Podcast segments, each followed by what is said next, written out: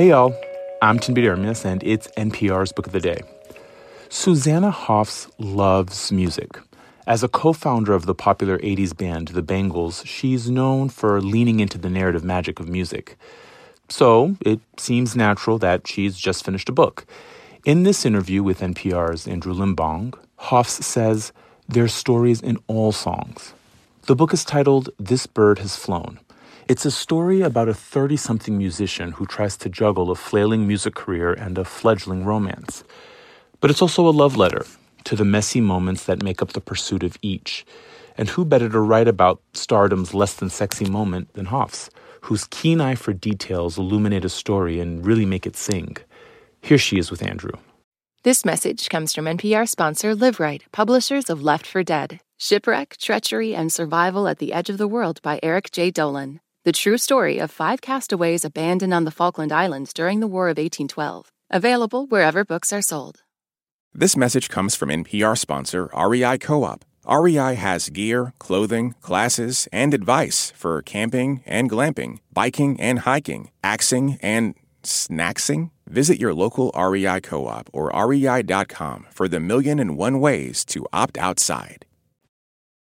There are certain indignities you have to endure on the road to music stardom.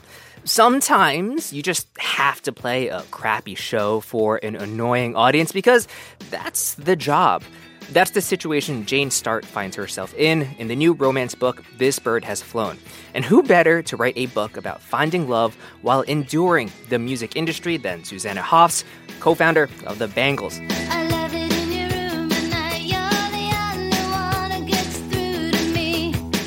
Susanna Hoffs, welcome to All Things Considered.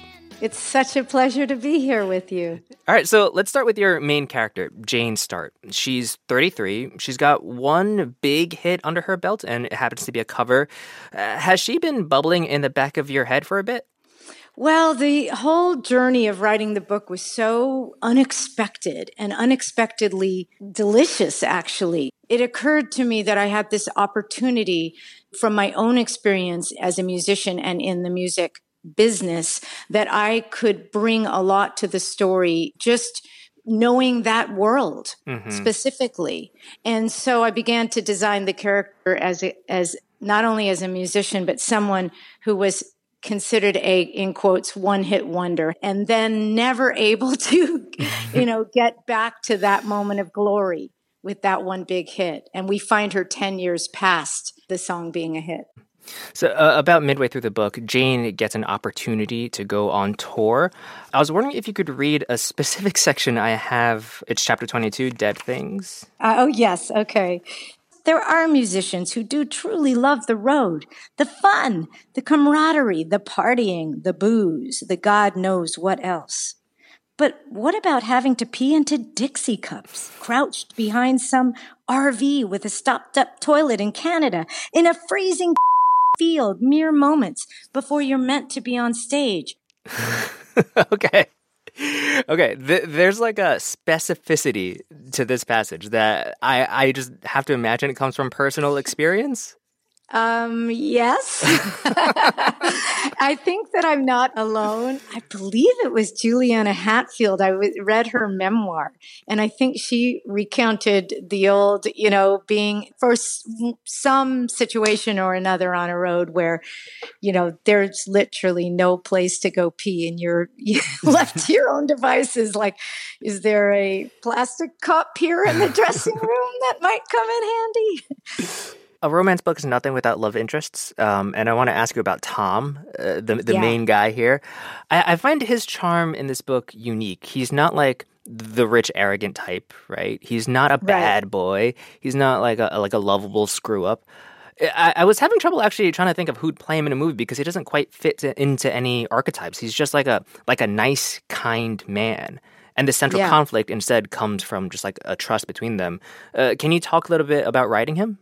Yeah, I mean, I I just loved that he was you know the things that she had missed in relationships before meeting him mm-hmm. he had just an overt feeling of integrity about him as a human being a kindness it was a somewhat difficult to figure out what words to stick in his mouth you know as uh-huh. the as the god of this universe I, I said like I had trouble picturing who could play him. Uh, yeah. Do, do, you do you have any? do you do you have any people in, well, in your mind? Well, this is going to be funny. Well, I made a mood board, and I had um, just every once in a while I would look at it as I was describing the shape of a face, the eyes, and I had a photo of Michael Fassbender. oh, I know from uh, like a slightly earlier picture, but he was his face was very useful for putting in the description of of Tom. There was something in the shape of the face. Just I had that oh, in, wow. in my mood board. Wow, that's completely a different direction than what I was thinking. Okay, yeah. What were you? What I was, were you I was thinking? like, I, my best guess would have been like um, like an English Chris Pine. He's got like a sort of oh. like a boyish kind. You know what I mean? Oh, yeah. I th- I saw kind of a like, kind of a slightly more austere. Yeah, I don't know. Oh, That's so interesting. Well, yeah. I, isn't that the wonderful thing about fiction? Yeah, we can we can cast it on our own in our heads. Yeah. exactly. Precisely. Obviously, uh, music plays a big part in this book. The title comes from a Beatles song. Uh, Jane uses music to connect with like everyone close to her. You know, not just with Tom, but to her brother and her friends too. What are the songs that remind you of the important relationships in your life? Oh, so many. I feel like there's a song for everything you need, for what ails you. They're like medicine. So there's this beautiful song, The Waters of March. A spear, a spike,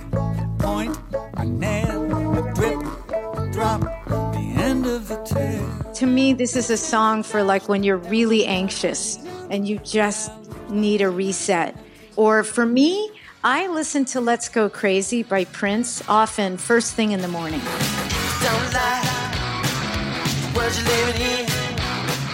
Often I it brings tears to my eyes just it's like a sermon. There's such a story within that song. There's stories in all songs, but that one I need in the morning often, just for courage.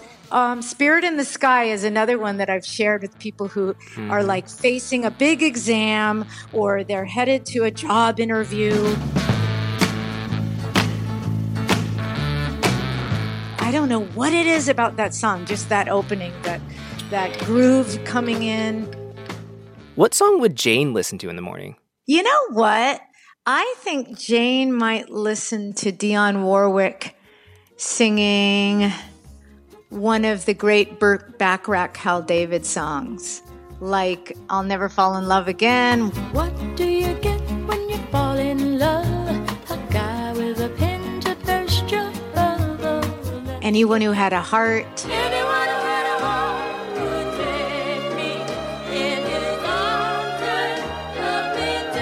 walk on by.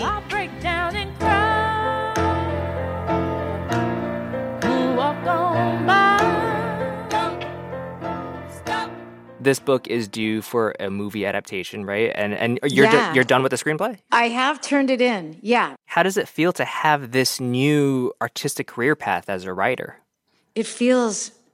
Can I swear? No, I probably yeah, can't. Sure, it we can bleep it out great. It feels amazing. I, I don't know. I just, everyone has characterized writing as this painful experience. And yet for me, though it took a lot of concentration uh-huh. and, and a lot of hours and a lot of dedication, I found it so transporting and permission to live in my fantasy world with my fantasy characters.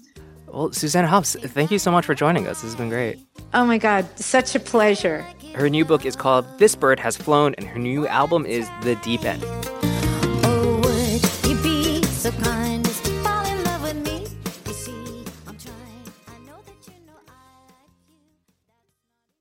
This message comes from NPR sponsor Viore, a new perspective on performance apparel. Clothing designed with premium fabrics, built to move in, styled for life. For 20% off your first purchase, go to vuori.com slash NPR. Support for NPR and the following message come from IXL Online. Is your child asking questions on their homework you don't feel equipped to answer? IXL Learning uses advanced algorithms to give the right help to each kid, no matter the age or personality. One subscription gets you everything. One site for all the kids in your home, pre K to 12th grade. Make an impact on your child's learning. Get IXL now. And NPR listeners can get an exclusive 20% off IXL membership when they sign up today at IXL.com/NPR. It's a high-stakes election year, so it's not enough to just follow along. You need to understand what's happening so you are fully informed come November. Every weekday on the NPR Politics podcast, our political reporters break down important stories and backstories from the campaign trail so you understand why it matters to you. Listen to the NPR Politics podcast wherever you get your podcasts.